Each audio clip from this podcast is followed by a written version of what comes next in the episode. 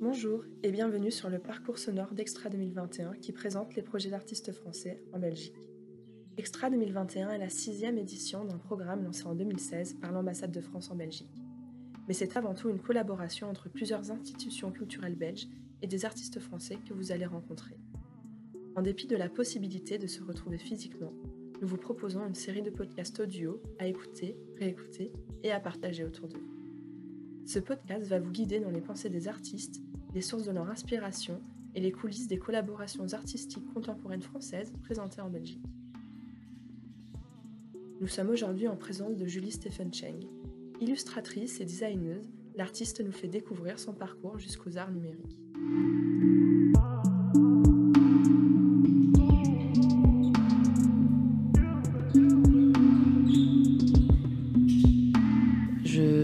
Designer et autrice depuis à peu près 10 ans et mes projets tournent globalement autour de la relation entre papier et numérique.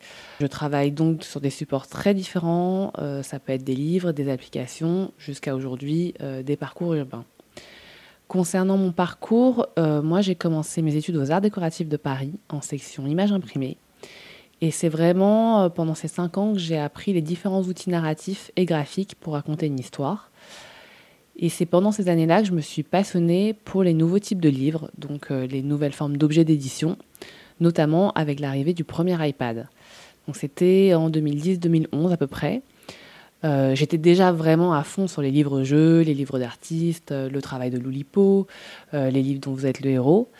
Et pour moi, voilà, c'était un peu ces livres un peu bizarres que je trouvais à la médiathèque quand j'étais enfant et qui me demandaient toujours de me creuser la tête euh, pour comprendre voilà comment ça fonctionnait et surtout découvrir euh, à la fin un petit quelque chose, euh, résoudre une énigme ou, autre chose. Voilà, je me rappelle beaucoup de beaucoup de livres un peu comme ça qui ont marqué mon enfance.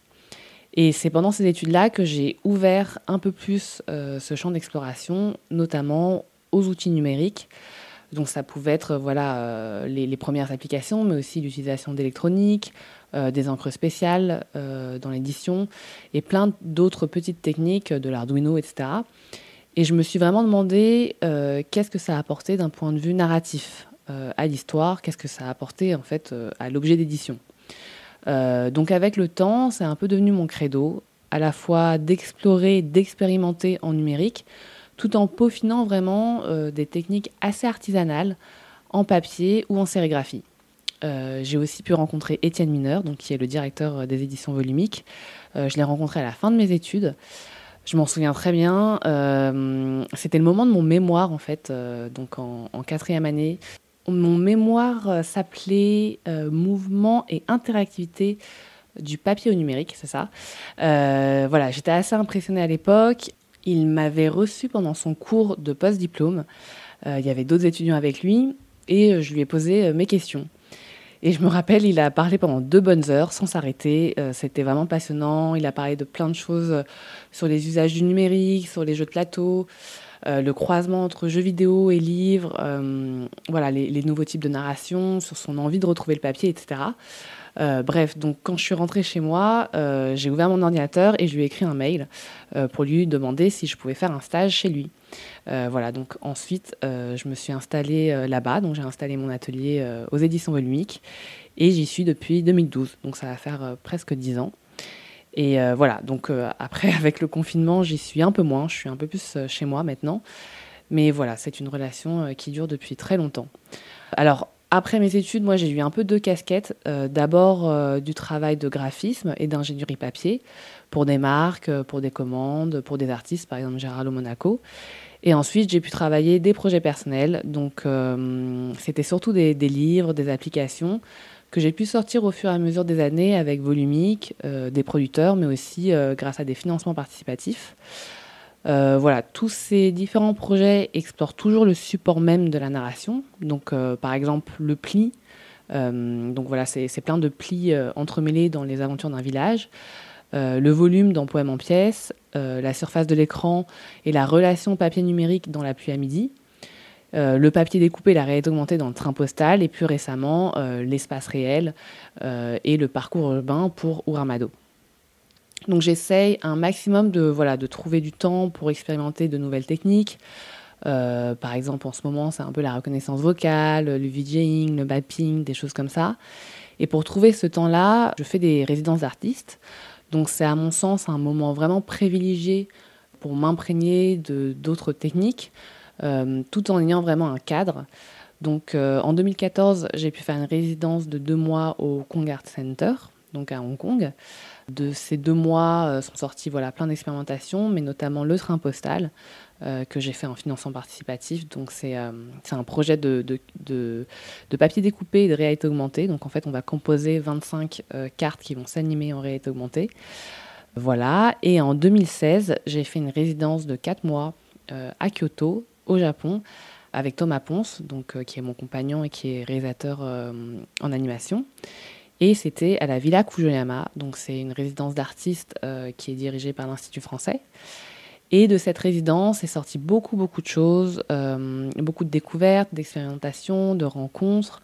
Euh, il y avait vraiment là-bas un art du faire qui correspondait vraiment à notre pratique.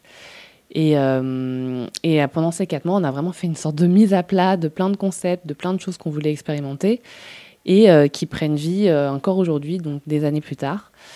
Mais concrètement, pour moi, ce qui est sorti vraiment de, de résidence-là, c'est Uramado, donc qui est une expérience de parcours en réalité augmentée, euh, qui a pu aboutir en 2019, soit trois ans après la fin de la résidence. J'utilise le numérique vraiment comme j'utilise le papier ou tout autre matériau. C'est euh, pour moi un outil qui peut me servir à raconter une histoire. Et ici, l'outil en question influence totalement l'histoire que je veux raconter et vice-versa l'histoire que je souhaite raconter peut complètement m'amener vers un outil en particulier. Dans ma pratique, j'ai plutôt tendance à pas devoir de, à pas distinguer euh, les deux techniques. C'est pour ça que je commence jamais avec une histoire ou une technique en ligne de mire, mais plutôt je réalise une grosse phase de prototype où j'expérimente plein plein de choses et où assez naturellement ça va m'amener à lier le fond et la forme. Donc l'histoire va venir en même temps que la technique.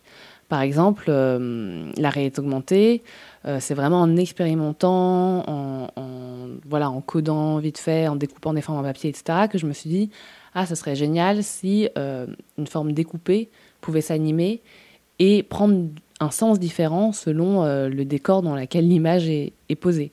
C'est-à-dire un personnage, par exemple, qui va toucher quelque chose avec son doigt, si je le mets à côté d'une boîte aux lettres ou à côté d'un verre, ça va complètement changer euh, le sens euh, de l'animation. Donc, euh, donc aussi, voilà, la réalité augmentée, ça a vraiment amené aussi l'idée de, réveiller des animaux, de donner vie à travers l'écran de son téléphone. C'est un peu bête, mais le geste en lui-même, voilà, est narratif. Donc voilà, je dirais que hum, mon avis en soi est assez basique. je viens d'un domaine, le livre, qui explore énormément de matériaux différents et qui frôle vraiment avec le jeu de plateau, le jeu vidéo, le cinéma. Donc l'outil numérique est un outil en plus. C'est vraiment naturellement que j'ai pu expérimenter dans ce sens et être aussi au studio volumique, côtoyer des développeurs, des game designers, m'a beaucoup aidé à conceptualiser de nouveaux projets. Donc c'est vraiment euh, un travail d'équipe. Voilà, donc je dirais, pour reprendre la question, que hum, ce que j'aime vraiment dans, les outils numériques et dans l'art numérique, c'est le côté innovant. C'est toujours euh, beaucoup de choses à explorer, ça bouge constamment. Et aussi, euh, c'est toute la poésie et le merveilleux que dégagent certaines pratiques, notamment quand ça confronte quelque chose de très artisanal. Je trouve qu'il y a toujours euh, une magie qui se dégage de ça. Euh, ensuite, euh, je trouve aussi que c'est euh, une, très grande accessibilité pour le public, puisque par exemple la réalité augmentée, presque tout le monde a un téléphone et du coup Ramado est très facile d'accès. On télécharge une application gratuite et hop, on peut faire l'expérience. Très rapidement, alors Uramado AR, c'est un projet de parcours en réalité augmentée, composé d'une trentaine de tanuki à trouver. Donc après avoir téléchargé une application, le spectateur part à la recherche de ces tanuki il va les animer et dialoguer avec eux. Donc après une série de questions, il pourra découvrir quel esprit il est et repartir avec un masque de son esprit qui s'anime aussi en réalité augmentée. Donc ce projet s'inspire euh, de l'histoire des Tanuki, qui sont des esprits farceurs euh, d'Asie et qui représentent euh, des sortes de dieux de la nature, des esprits de la nature. Et donc, il y a une histoire qui raconte que certains tanuki se sont transformés en humains et qu'ils vivraient parmi nous. Donc, dans l'expérience, euh, le spectateur réveille des tanuki et se rend compte à la fin qu'il est lui-même un tanuki. Donc c'est une expérience très ludique, euh, très joyful, qui permet vraiment de voir autrement euh, nos lieux du quotidien. Ici, les tanuki se mêlent à l'espace urbain, donc ils racontent leur histoire dans le décor même de la réalité. Et du coup, c'est déclinable à volonté, puisque tous les lieux sont uniques. du coup, quand, quand Edouard Meyer m'a parlé du CIU, j'ai tout de suite adoré l'espace et je me suis vraiment dit que c'était l'endroit parfait pour les tanuki. Donc grâce à l'ambassade de France en Belgique et au CIU, on peut montrer Uramado euh, pour la première fois en Belgique. Donc c'est vraiment un honneur. On va pouvoir le montrer donc au CIU et aussi euh, au Pictures Festival, donc euh, le 5 et le 6 juin. voilà, où je devrais normalement être là pour un atelier. Cette crise sanitaire a-t-elle impacté votre travail? Ou vous a-t-elle permis de développer de nouveaux projets en lien avec le virtuel? Alors j'imagine comme tout le monde, ça a bouleversé beaucoup de choses. Euh, de mon côté, je dirais que c'était un, mal pour un bien. Euh, je voyageais beaucoup à ce moment-là et faire une pause, c'était vraiment une, très bonne chose. Euh, c'est une autre façon de travailler aussi. moi, je suis plus à la maison, donc c'est un espace plus intime. J'ai pu commencer un chantier d'écriture que j'avais envie de faire depuis très longtemps. Je me suis remise au papier aussi. Euh, j'ai commencé à faire un peu de Twitch euh, grâce à Thomas Ponce, euh, mon compagnon, qui a une chaîne Twitch qui s'appelle Endless Chronicles. Et c'était vraiment une façon de retrouver l'esprit d'atelier, mais avec des personnes sur Internet, donc tous différents, mais vraiment avec les mêmes centres d'intérêt que nous. Donc c'est vraiment une autre façon, une autre manière de montrer son travail.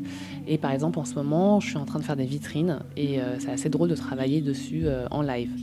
Euh, sinon, côté expérimentation, euh, je suis plus sur des projections et du mapping en ce moment. Euh, voilà, nous verrons bien.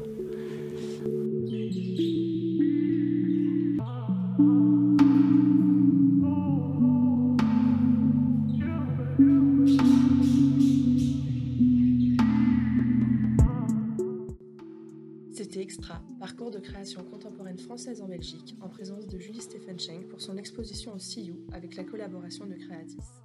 Extra est organisé par l'ambassade de France avec le soutien de l'Institut français. Retrouvez le programme du parcours pluridisciplinaire Extra sur le site extrafr.be et suivez le hashtag Extra 2021 pour plus de création artistique. A très vite pour un prochain podcast Extra.